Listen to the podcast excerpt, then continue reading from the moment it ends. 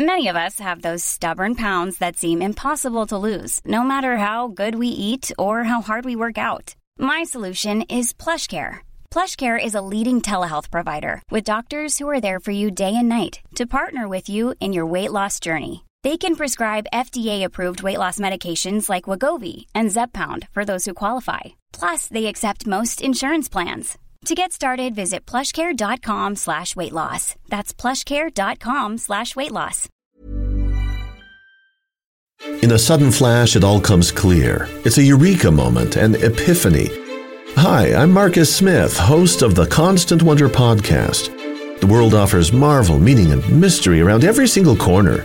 In nature, art, science, culture, history, we talk everything from bees and beetles to obelisks and asteroids. Experience the thrill of transformative encounter. We'll bring more wonder to your day. Listen to Constant Wonder wherever you get your podcasts. Before we kick off the show, if you're a fan of History Hack, please do what you can to support the show. We completely get that not everyone is able or willing to dig into their pockets. Times are hard. But by dropping a like, subscribing on Twitter and YouTube, and importantly, leaving a review wherever you get your podcasts, you can help the programme grow and reach more people. If you're interested in becoming a supporter, go to patreon.com/historyhack, where you'll find perks from secret Facebook groups to early release material. If you just want to leave us a one-off tip, go to ko-fi.com/historyhack. The links are in the description. And whatever form your kind support takes, know that we are massively grateful. Enjoy the show. Hello and welcome to another instalment of History Hack. I have yet another deeply, deeply impressive guest with me today. I'm joined by an Olympian. Yes, you heard me right. I'm joined by an Olympian, Richard Cohen. However, he's not just an Olympian. He's also a prolific writer. He's produced books such as How to Write Like Tolstoy, Chasing the Sun, and A History of All Things Sword Fighting. His new book is absolutely fascinating, though. We don't like to use the word historiography on History Hack because everybody goes, it's a sort of fancy word, and what does it even mean? But essentially, we're talking about, within the term historiography, the history of history. And Richard has written about the history of historians. So not perhaps quite what we think of when we think of historiography, but actually something perhaps a little bit more kind of key and fundamental in terms of our understanding. This is going to be a heck of a chat. Richard, great to talk to you. Welcome to History Hack. How are you doing? Well, thank you for inviting me, and it's great to be on the show. And you're right. I tried not to mention the word historiography at all in the book. I think I failed a couple of times when I more or less had to put it in, but that was my strong prejudice. Yeah, it is a taboo word for those who are trying to sort of help in terms of making history accessible. And I think there's just something about, perhaps it sounds a bit too much like geography.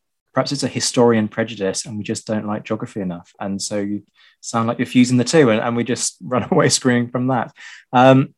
Anyhow, let's start diving into this. This is a can of worms, I hope you don't mind me saying. It's a monumental task to try and unpick it all. What on earth made you want to do it? Well, a can of worms is the best starting point if you want to catch some big fish. And I suppose the starting point came for me when I went to my main school when I was 13 and started studying medieval history, which is quite a stretch. And the scholarship paper was on the dissolution of the monasteries in 1536 and beyond. And my school was an all-boys school set in the countryside outside Bath in Somerset. And it was run by Benedictine monks. And the main author of books on the dissolution of the monasteries then was a man called David Knowles. And his view on the monasteries were they had it coming to them. They were dissolute and didn't have much self-control and discipline and so on. But I learned that David Knowles was actually Dom David Knowles, as they call Benedictines, and he had been a monk at Downside, my school, and had been expelled for trying to foment a rebellion in the abbey, which was extraordinary. And I got hold of his unpublished autobiography. And what is clear is that he used his own beliefs and his feelings that the monks of his time were very ungodly and weren't following the proper rule, really to fuel the same prejudices which he took to his history books. Now, I hadn't read the autobiography when I was a teenager, obviously, but in my kind of dim teenage mind, I thought, this guy seems to have an agenda. And that kind of stuck with me, and I realized that the people who tell us about our past often have agendas, and they vary widely. And I thought, there's that famous saying by E.H. Carr, kind of 50s and 60s British historian, if you're interested in history, first ask about the historian. And that's what I wanted to do. And the book that I wanted to read didn't exist. So I thought, damn it, I have to write it. Absolutely. I love that philosophy. Boy, we could go down so many rabbit holes with that straight away in terms of individual prejudices and can you divorce yourself from your own prejudices and so on. We might save that for a little bit later before we kind of go ultra philosophical on our listeners. But I'm going to start by putting you on the spot. Who is the father of history as a discipline? Well, it's a great phrase, and everyone takes it to be, and I think properly takes it to be, Herodotus, who was born around 485, people say, died, that's BC, he died in 420 BC. So his coffee drinking mates, as it were Plato, Sophocles, Aeschylus, that gang. But at the time that he was traveling for the book, which is probably his best known as the Histories, so it translates from the Greek as the Researches. History wasn't really a concept. People then didn't have, a sense of a narrative. So his investigations marked a new consciousness, abstract reasoning, connecting with the past in a new way. And I think that certain discoveries are necessary if a society is going to grow, and a sense of the past is one of them. But although Cicero called him father of history, that's how the tag began, and Plutarch, coming slightly later, said, yeah, but he makes up so many things, he's a father of lies as well. So he had these two epithets, father of history and father of lies, but he's a wonderful historian, and he does make a whole lot of things up. But whisper it, it's one of the things that makes him so readable. This is a good point, but straight away you touched on something there, which is Plutarch turning around and making a critique of the notion of what it means to be a historian. It's not just a case of telling a story, it's a case of being able to determine viable truths within that story, which leads us straight on to the Romans and their version, because there's a certain irony here that a lot of Roman writers are kind of concerned about, patronage, and there are their own agendas when it comes to their writing. And we quite often have, ancient scholars on this show kind of talking about how, person X says a certain thing, but we know that's a load of rubbish because actually the person that is bankrolling them has an agenda against whoever this Roman writer is talking about. So when it comes to the ancient Romans, how useful, I guess, are their works in the sense that, if you take them at face value, then you have to accept that they can't be taken at face value. And if you're going to do that and take it as is written, you're going to be led up the garden path. How much of a problem is that? I mean, is it too much to say that they're useless? It is too much to say. Some people say that all the Roman historians were doing was trying to make themselves look wonderful. But then that's what all historians are trying to do, prove that they know what their predecessors didn't. But the motives of the ancient Roman historians really varied a lot. Polybius, for instance, who was Greek, then wrote for the Romans, wanted to educate his fellow Greeks in the New World Order, to chart Rome's rise to power. But that said, he was a real educator. Sallust, who's called Ian Fleming, pretending he was Graham Greene, genuinely wanted to denounce corruption. Livy, who's more read than either of them, his agenda was to extol how great Rome was. And everything he wrote was focused on doing that. Tacitus, too, the other great historian, was intent to provide moral lessons for his readers. Caesar, I think, was intent on just writing a better CV for himself for when he got even greater power. So that's quite a range of different motives. And, you know, if one understands where they were coming from, and they were all pretty privileged people who held kind of, as it were, ministerial positions in Roman society at that time. So they were a privileged class, writing in leisure hours. One's got to sift what we read of their writings with what we know of their situation. And a lot of their writings give us wonderful pictures into the society of their time. So, no, they're absolutely not useless. They're tremendous to read. And I had, for the book, to reread Caesar's accounts of his wars, which, when a schoolboy, I'd curse as I'd try to work out what on earth he was getting at. But in English translations, they still read wonderfully excitingly. They're full of battles and skirmishes and wrong decisions, acts of courage and cowardice. They're adventure stories.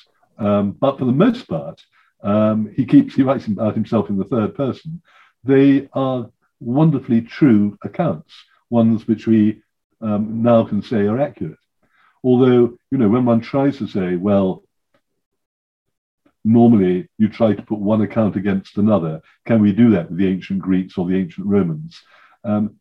Somebody said a few years ago that what's left to us in terms of the books that survive from either societies is about the equivalent of a badly bombed out library. You know, we have so little that actually has come through to us. And very often, you know, I think it's Catullus, who we only know about his writings because they were found used as a cork in a bottle of wine. Tacitus's writings came down in one version, both the Annals and Agricola. So more by luck than judgment, we've got these wonderful writers, but useless they are not. Absolutely, because you've tapped on a point that what within kind of historical circles is termed reading against the grain, which is this idea that you don't just take things at face value. And this is something, this might be a point at which to start sort of delving into the historian's craft, because part of it is important to make our listeners aware that just because a historian is a historian and they say something, doesn't necessarily actually mean that they know what they're talking about. And one area that is important here is specialism with certain individuals. Not just because you're a historian of a particular period, for example, in my case, Napoleonic Wars, doesn't mean I can sit here and wax lyrical about Roman history because I'm a dunce when it comes to Roman history. Is there any sense of at what point people start to make judgments on whether or not somebody is qualified to talk about what they're talking about? And I'm thinking particularly about what you were saying about Plutarch, describing Herodotus as father of lies. Do we have a kind of sense of a point at which people are sort of turning to historians and previous works and going, yeah, but that's not right, is it? Well, you use the word historian lightly. This is true. As if we, you know, it's a currency which we can bite and say, no, that's the genuine thing. I mean, first of all, history means two things.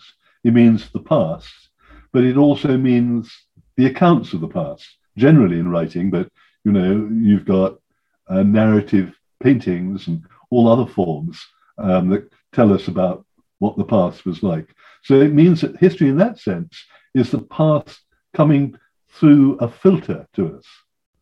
And so one's got to be wary about which meaning of history is appropriate. And the same is true of historian. I mean, historians so-called, didn't think of themselves as historians. The profession, in as much as it was ever a profession, really started in the last quarter, I'd say, of the 19th century, when you had this amazing German professor of history, as he became to be, Leopold von Ranke.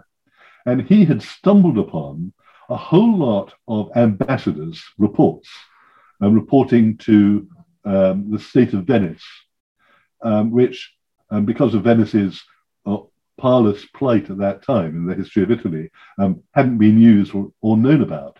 So he had this Aladdin's cave of amazing raw material and really made his reputation then using them for the books he was going to write. But that really made him think, well, science is in the ascendant in Germany, as indeed most universities throughout Europe and in the States. And scientists are getting good jobs in universities. And I want historians to be as esteemed and have a career structure and be decently paid and thought of. So he thought, well, first of all, we'll say that history is a science, not an art. Then we'll say it's a discipline, good word, discipline, good Germanic word too. And we'll say that it's crucial that you go to original sources, that you cite evidence. And he put forward a number of other things that he felt that if you were going to be writing history, you had to have these disciplines in mind. And it was very successful, one could argue to an extent, rightly so, because professorships in history spouted up everywhere. People got jobs as professional historians.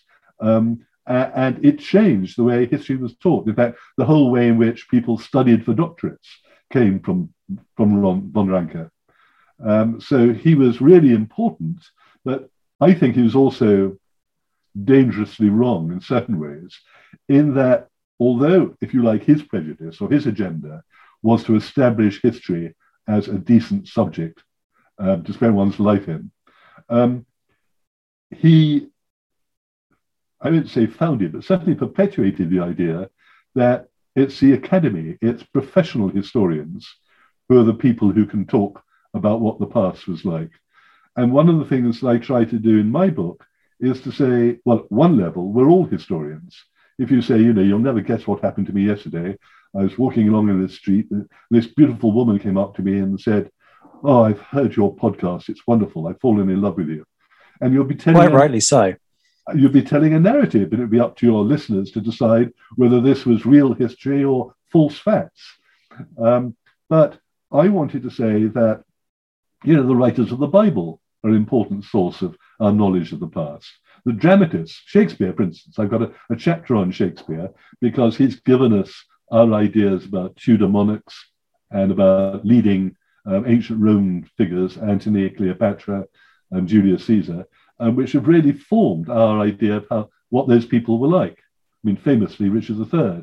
And I've got another chapter on historical novelists, because again, they have formed many people's ideas of whole ranges of what history has been. So I won't say, I mean, there's some wonderful historians and some wonderful living historians, but there are also historians who are marked by pedantry and bowing to their rivals and peers, saying, look how many footnotes I put in, and look how many books I've read. And that can really kill off history. So I've tried to cast my net, I think fairly, but widely, to take in any kind of person, people who wouldn't necessarily ever have called themselves historians, who really have influenced our ideas of what the past has been. So many things to follow up on there. Firstly, I couldn't help but chuckle at this idea that you could put historians on an equal footing to scientists. And I say this as somebody who has tried very hard to make it as a professional historian, but on no level would I put myself on a par with somebody who's solving climate change or curing cancer or any of these genuinely earth-changing and life-changing achievements. But is history a science? Oh, no, it's really not. History, I believe, had a muse, did it not, right back in the Library of Alexandria, which in itself means that it has to be an art. Well, you know, one puts labels on things. Science itself was a word that only came in the 19th century to be used over that whole range of inquiries, which we now put under the heading science. The word historian didn't make it into English dictionaries until that century. So, you know, these are pretty relatively recent labels anyway. And the people who wrote about the past didn't say, oh, I am a historian. You know, so one's got to be careful. There are what we might call scientific elements to writing history, and there are artistic elements. We don't have to say whether it's a science or an art, unless you have got a particular failure for loving for pigeonholing things. This is very true. And just to really mess with people's heads, there are some historians like myself who try and fuse the two. So we take a data analytical approach, a sciencey approach to studying the past through, I mean, it's known as fusing the qualitative and the quantitative methods of history. Fancy terminology for basically using any information you can get your hands on, including a shed load of data, and seeing what it tells you.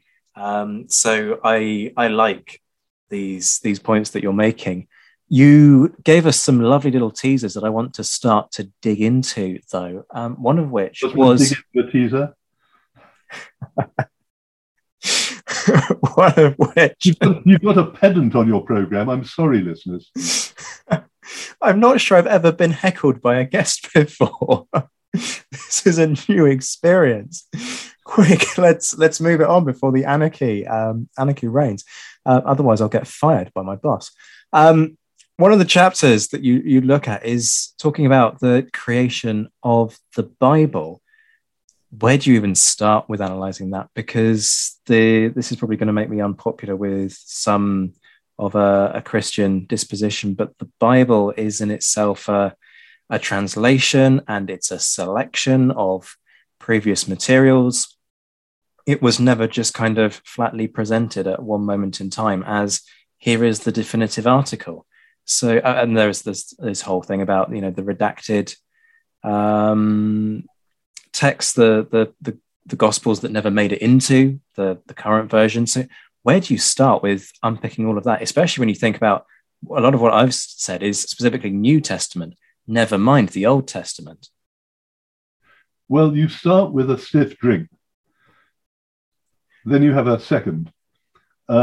Sounds like you'd fit in down the pub on History Hack. What I started with was going to people who really knew the subject. I said I was brought up by Benedictine monks. Catholics get teased for knowing the New Testament and being really pig ignorant about the Old Testament. I went to, among others, John Barton, who's Emeritus Professor of Theology at Oxford University. He kind of marked my card.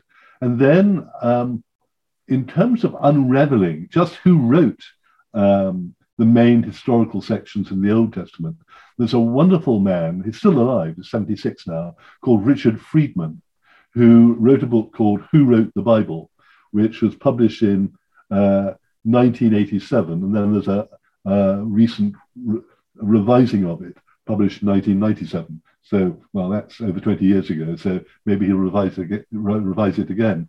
But it's like a mystery or detective story over who the writers of the Old Testament were and how they interacted, and who put it all together and so on. And I was convinced, not only by Friedman's accounts and people who've commented on his writings, but then going on to the New Testament and so on, that the Bible, both old and new, is a work of propaganda. And it's not history per se, and it includes wonderful, important aspects about the past. And as a cultural artifact, it's obviously the most influential book that's ever been published. Although you might say that the Quran and the Talmud come in along with it. But all three are works of propaganda. That, depending on your point of view, you may say they're propagating important truths, but they're not history in the way that we should understand that word to be. As I say, I very much rested on guidance of some wonderful academic historians.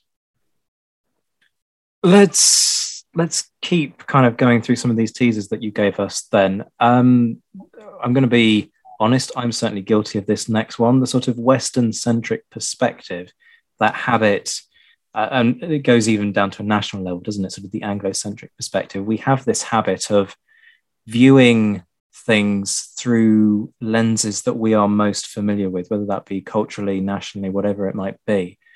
But you have looked at the other side, haven't you, in terms of things like the Islamic view of history. Give us a little bit of a flavour of that, the importance of that difference of perspective and where it leads. In a sudden flash, it all comes clear. It's a eureka moment, an epiphany. Hi, I'm Marcus Smith, host of the Constant Wonder podcast. The world offers marvel, meaning, and mystery around every single corner. In nature, art, science, culture, history. We talk everything from bees and beetles to obelisks and asteroids. Experience the thrill of transformative encounter.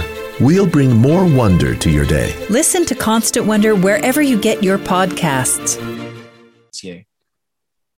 Well, what I wanted to do was write about accounts of the past, which have influenced our understanding of the past. The one kind of touchstone criterion was people who've really influenced us. And the truth is, whether we like it or not, that the people who have are mainly from Western Europe and North America.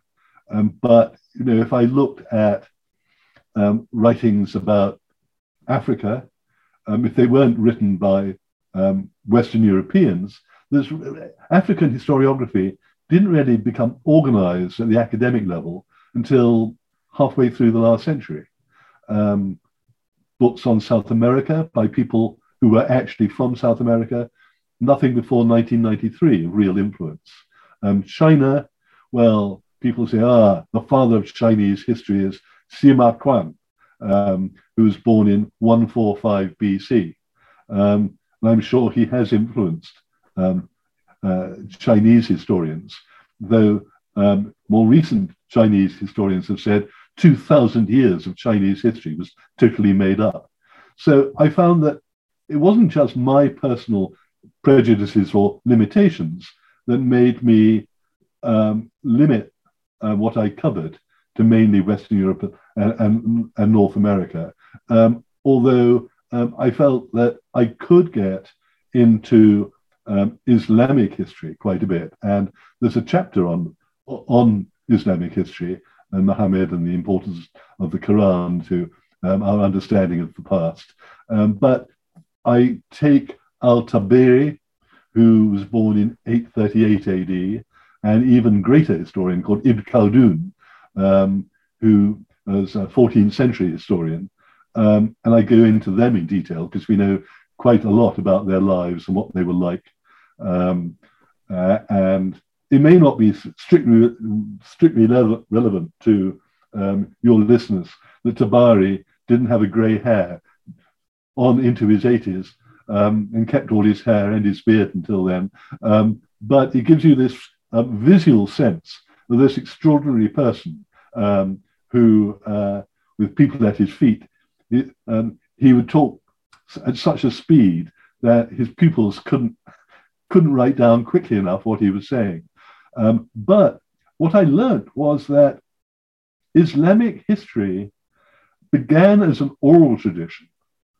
And people who wrote things down were really thought of as weaklings and weren't respected.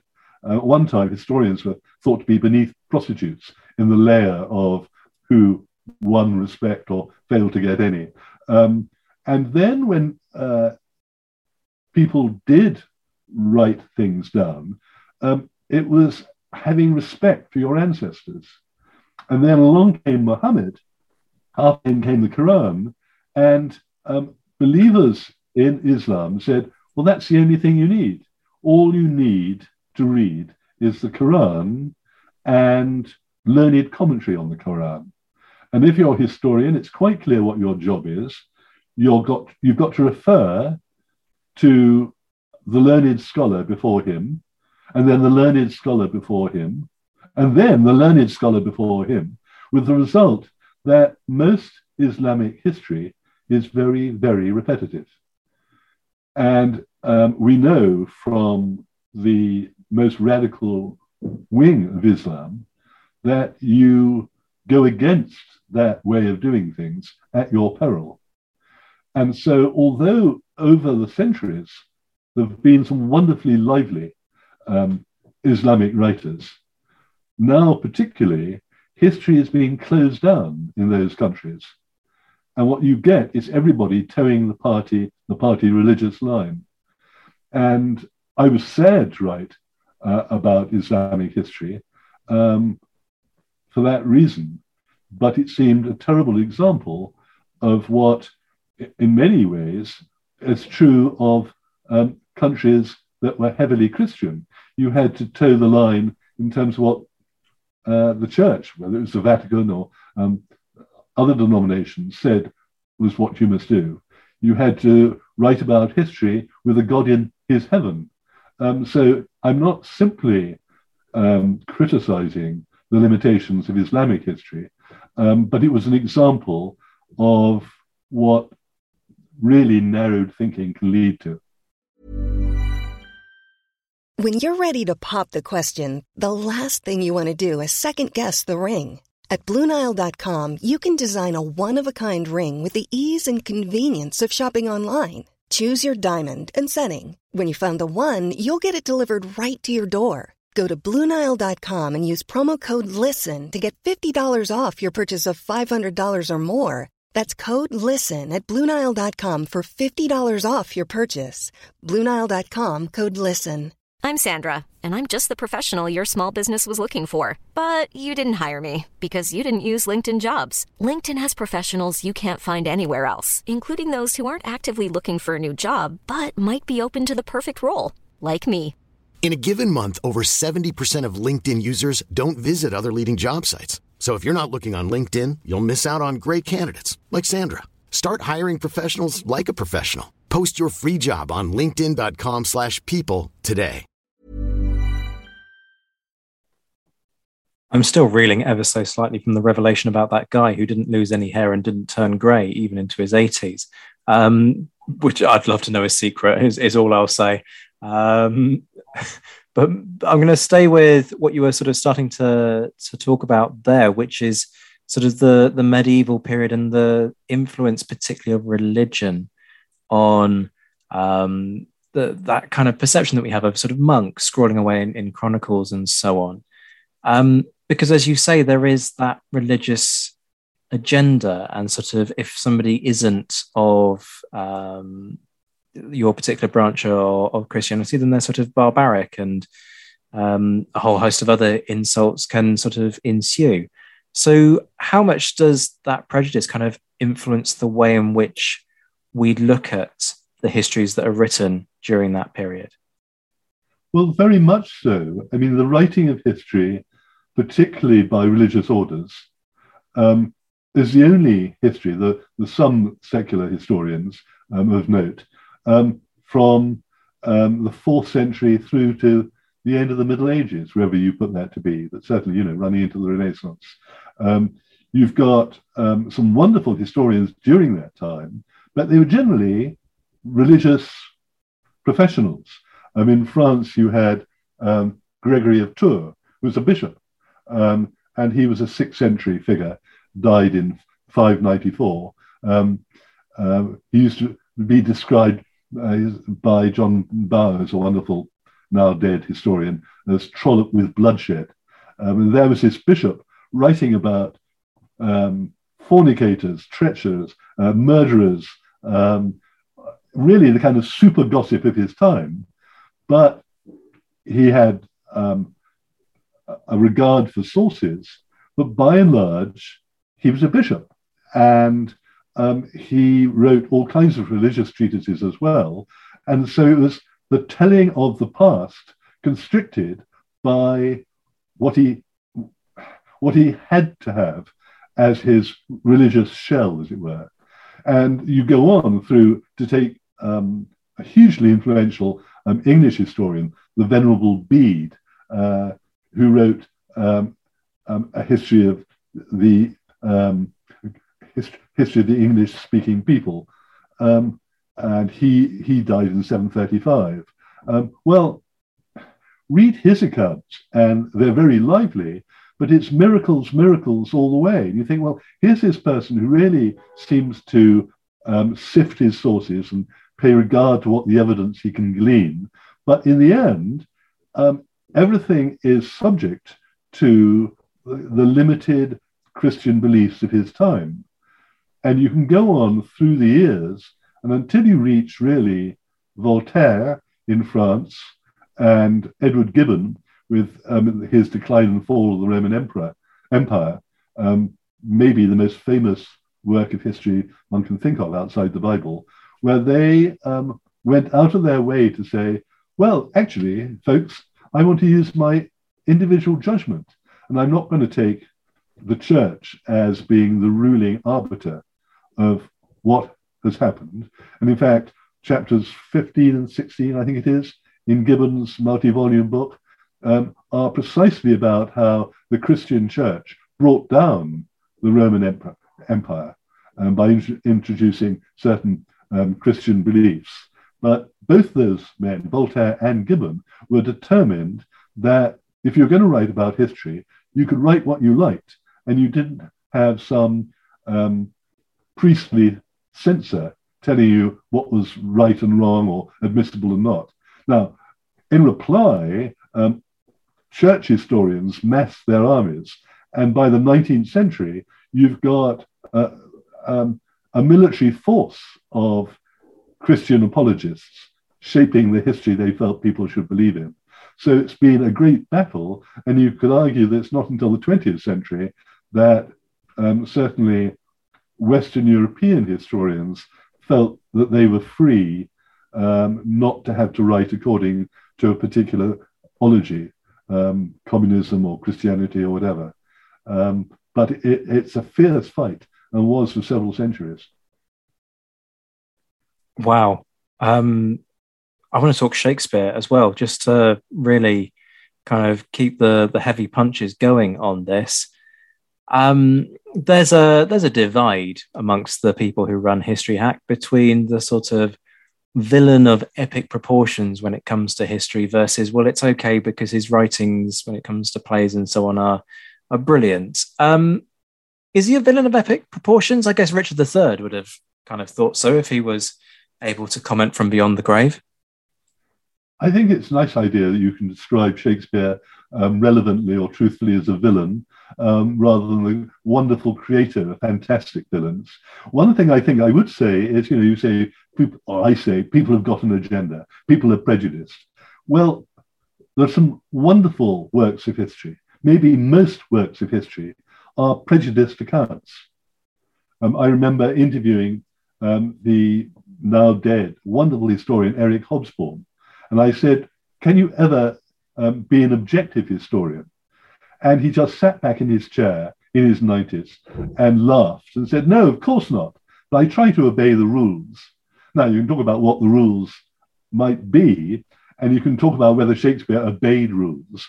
And one knows that, Shakespeare made a lot of things up because he was writing propaganda, now, whether you say he wrote 37, 38, 39 plays, more than half of them are rooted in history.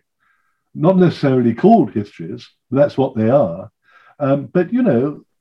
Wars of the Roses, 1399, 1487, long period. Well, they weren't an unceasing period of bloody confrontation, which is what Shakespeare makes them.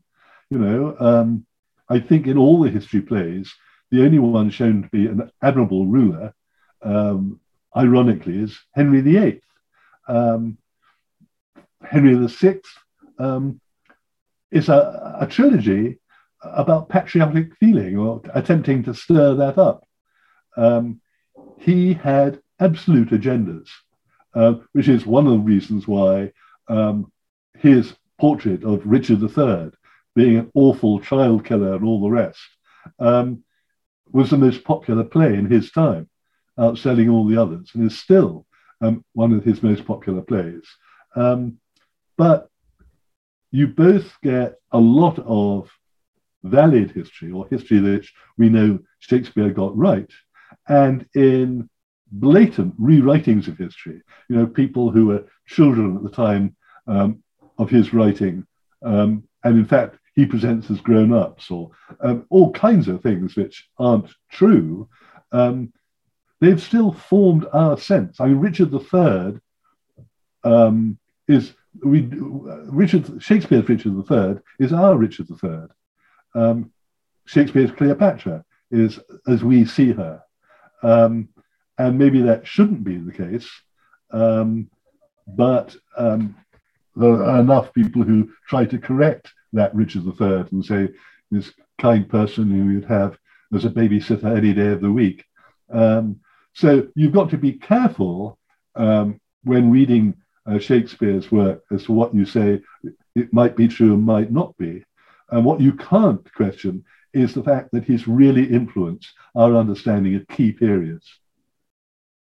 Absolutely, which kind of taps into another thing that keeps kind of cropping up in this episode, which is sort of history as propaganda. Who would you say are the major culprits? Or to some extent, are we all culprits when it comes to this? I think that there may be historians who you would say weren't propagandizing their views. But you know, most countries have supplied bits of history to order. The most famous history of Japan, which is an 8th century chronicles, has so many fabrications, it's been described as one of the greatest historical frauds ever perpetrated.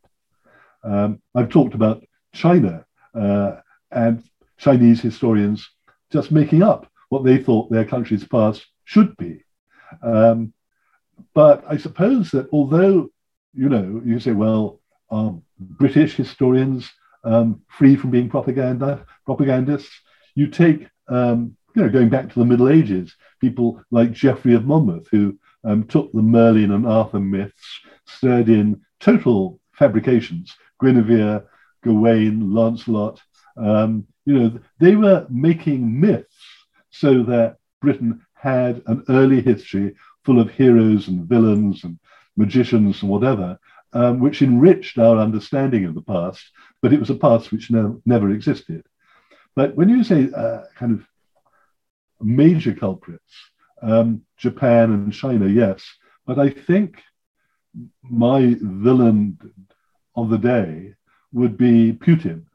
And it's not just that Vladimir Putin, over everything that's happening in Ukraine and in the lead up to the war in Ukraine, has been falsified by Putin and his government.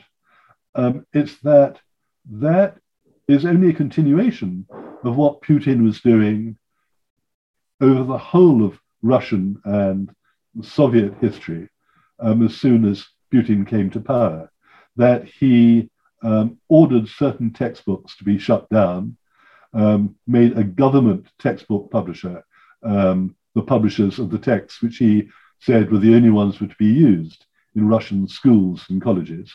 Apart from anything else, a very lucrative thing, as you know, print runs in Russia can run to 1 million copies a time. But he has gone on the attack to say that Russian historians should preach and write a patriotic version of what Russian history has been.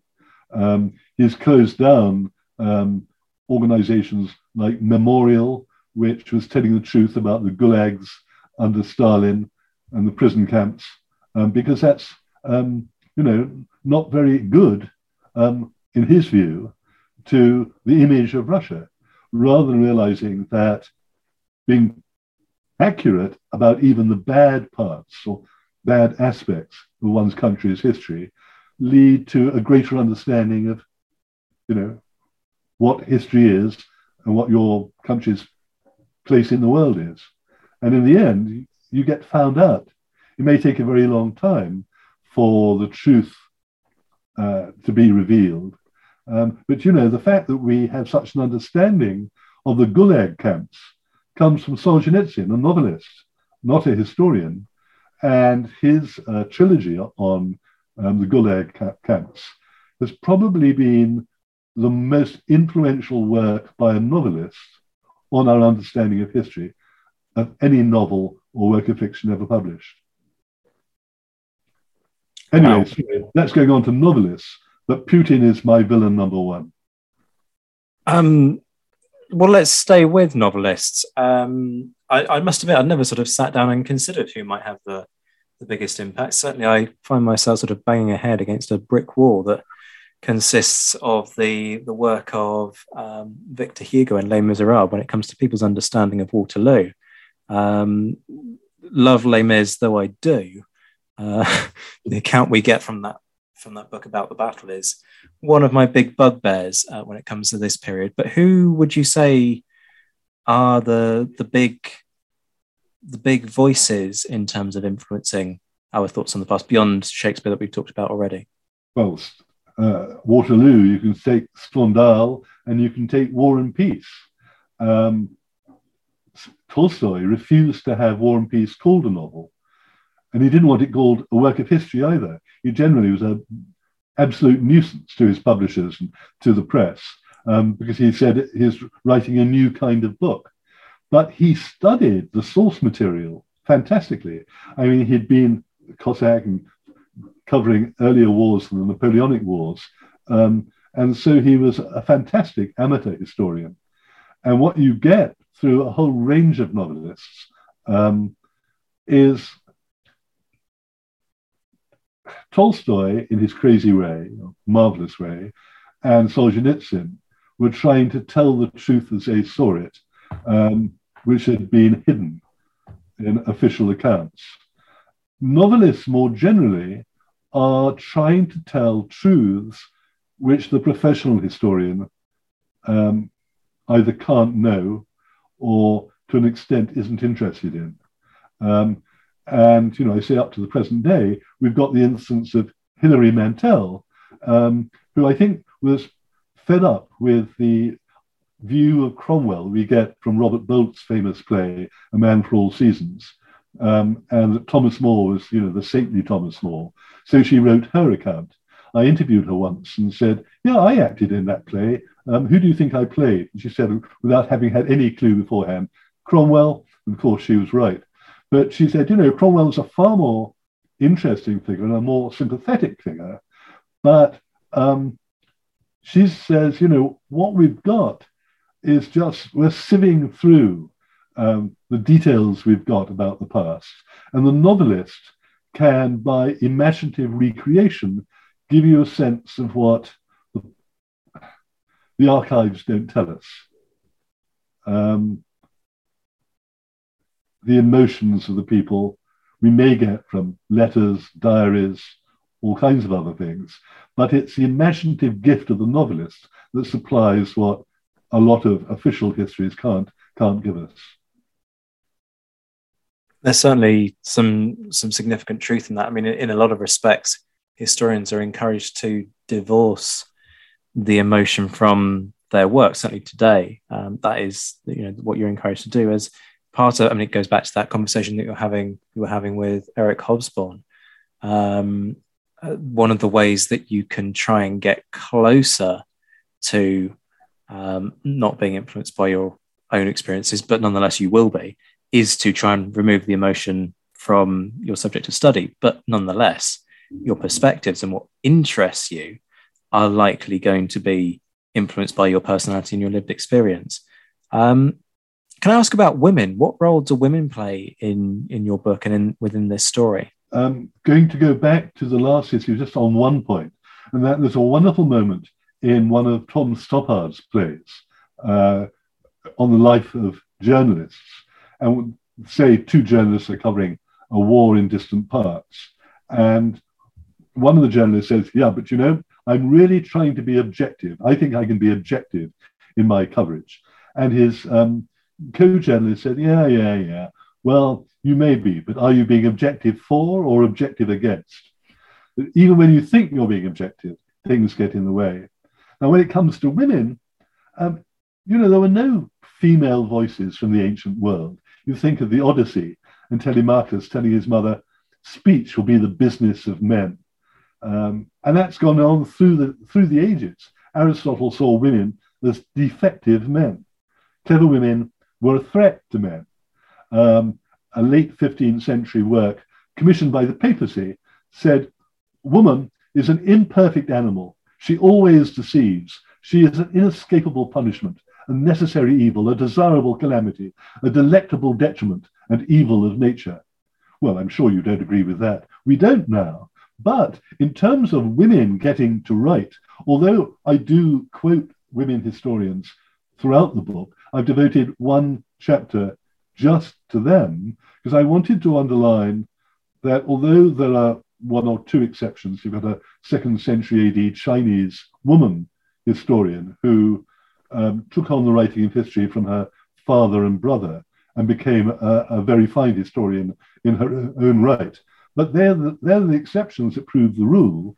And it's only when you get into the 19th century and early 20th century, particularly, when you get normally women from privileged background who'd been given a good education, allowed that, do you at last get women in any numbers writing important works of history. And it's not only that they weren't allowed to, it's very difficult to write the history of women because their accounts weren't kept, that their diaries, their letters, or that kind of original material about them wasn't thought to be important. So then if you were wanting to write about a woman in the American Civil War, you'd have to look up in archives about their husband or their lovers or whatever to find anything about them. So women have been twice dispossessed, not regarded as people who were capable or should be writing about the past, but their place in the past was diminished and scorned. So that's all part of the story of individual people and how they had to fight to be recognised. It absolutely is. Unfortunately, we're running out of time, but there are a couple of things I just want to touch on before we go, because this book brings us right up to the modern day, and there are a couple of themes that are quite relevant to your book, and the first is the era of fake news. So how and to what extent does that threaten history, or do you think that this is a bump that can be ridden out with the passage of time, or is it just part and parcel of what actually has happened for the previous 2 millennia? Well, you say that in those innocent, pure tones, but there at the beginning of all your installments, either you or one of your colleagues says, tell everyone we're incredible. I want to tell everyone that you're credible, that you're putting across true history.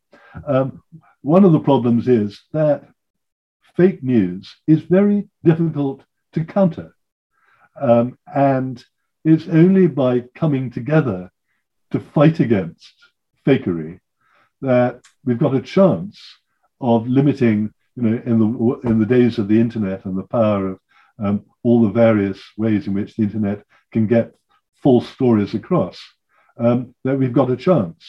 And the power of the internet and fake news joins with the fact that, as if I'm jumping on a soapbox here and preaching, but I want to, that history is under attack. Good accounts of the past are under attack. And they're under attack also from dictators, so that power brokers are the enemies of good history. And you've got not just Putin, but last November in America, it was front page news that President Xi of China had said he wants to rewrite the history of China to make it more glorious and to whitewash moments or periods in Chinese history which weren't to his liking. You've got Trump doing the same thing. And to my mind, the whole way in which history should be taught in American schools, you've got a division right down the center of America over what is the right way what kind of things should be taught and which shouldn't. And so there's a real fight against dictators world over. I've just named, I'm not sure you call Trump a dictator, but I would, Trump, Xi, Putin, and others, determined that the way children and the population in general should be led into an understanding of the past is the government version. So it's fake news, obviously overlapping with government propagandist news, which are the enemies of people who are really interested to get the past right, as far as one ever can. Yeah, the idea of governments deciding what does and doesn't matter in a nation's historical narrative is always going to be deeply, deeply problematic. I want to stay with controversial modern figures, if we can, just to finish off. And I'm thinking particularly here of David Starkey, who caused a huge amount of controversy for reasons that listeners will be familiar with. We took it from your book that you kind of think that this is unfinished history as far as particularly Starkey's concerned at this point. Is that fair? If you mean that Starkey might rehabilitate himself, I think that the damage over one particular sentence, really, that he wrote will never be completely done away with. But he always loved to be unpopular. The most unpopular man in Britain at one point was a sobriquet of his, and he relished it. But, it's lost nearly all, if not all, his professional positions, a whole lot of other positions which he relished. So it's been an awful downfall, which you could argue, I wouldn't say that he didn't deserve to be heavily admonished, but it's a terrible story. But it's not unique. In the 50s and 60s, the leading British historians were, take three of them. You've got A.J.P. Taylor, who wrote The Origins of the Second World War in 1961. And just to be the rogue historian, to stir things up, he said, well, what if Hitler had never intended to go to war? What if Britain's appeasers had really played a rather good hand when they went to Munich and so on? Anyway, a whole range of things which really got the historical establishment coming down on him like a ton of bricks and ruined his chances of further advancement in the academic world of history. And one of his greatest critics was Hugh Trevor Roper, his great rival, who had enjoyed a star reputation ever since his first book on Archbishop Laud. And he said, it's not surprising that historians of Laud so far have not written about Laud being able to see very far as they approach their subject down on their knees. But his reputation never recovered from when he was asked in 1983, paid I think £10,000, which was even more in 1983 than it sounds, by Rupert Murdoch to authenticate the so-called Hitler diaries, which had been unearthed, so people were told, in a hayloft in Germany, and for reasons best known to himself said they were genuine. And then he changed his mind at the last moment. And Murdoch, told that he didn't authenticate them any longer, said, publish them, with an epithet I wouldn't use on your program. Well, that ruined Trevor Roper's reputation. All the good work, the good history, everything he'd ever done went for naught. And he was actually a director of Times newspapers. And you thought when he died, he might have got a sympathetic obituary. The obituary heading led, authenticator of Hitler diaries hoax dies. So you can go on to, I said that I'd named three. Another one was Eric Hobsbawm, who wrote wonderful histories, The Age of Extremes, The Age of Capital, The Age of Empire, but he never gave up being a member of the Communist Party. And even after the invasion of Hungary in 1956, what happened in Czechoslovakia, again invading in 1968, when so many communists throughout the world said this is appalling, and either gave up their belief in communism or felt that they would very intensely criticize what the Soviet Union was doing. Hobsbawm was very muted in his criticism and wouldn't give up party affiliation. And that again ruined his reputation. So one of the stories, I suppose, a thread running through the whole of my book, is how people who wrote marvelous history allowed, well, I think in the case of Starkey and A.G.P. Taylor and Trevor Roper, they fell in love with their own publicity or their love of publicity. With Hobsbawm, it was more complicated in that he'd grown up in Germany and saw his country falling apart. And he saw the communists and the fascists trying to come up with an ism, a belief structure that would give people hope. And as a teenager, he fell in with the communists, delivered leaflets for them, hid printing stuff underneath his bed, for which he might have been put to death by marauding brown shirts. Communism gave him a home. It was his Rosebud, thinking back to the Citizen Kane film. He was emotionally so connected to what solace he'd got as a teenage boy that he was never going to be that disloyal, even though it cost him at least one part of his reputation. So to that extent, Starkey is a member of a particular small but sad tribe, people who lost, what is it in Shakespeare, Iago, reputation, my reputation, just by one particular act or belief. I'm glad you talked us through the Hobsbawm thing. So I was going to ask whether or not he kind of ever regretted that in later life with you having interviewed him, but I gather not, because for him, you know, he did it for the right kinds of reasons. Richard, this has been so interesting. Thank you so much for giving up your time. Oh, thank you. So remind people, the book, where can they get it? What's it called? All of the usual things. And also, where can people find out about your work?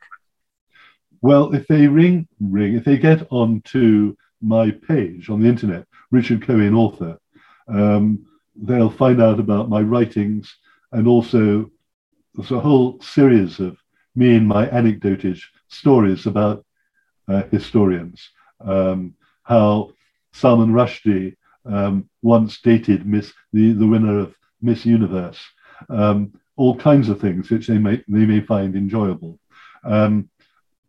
My book, Making History, is published by Weidenfeld and Nicholson, or if you're listening in the States, same version, same book, but with a different cover, by Simon & Schuster.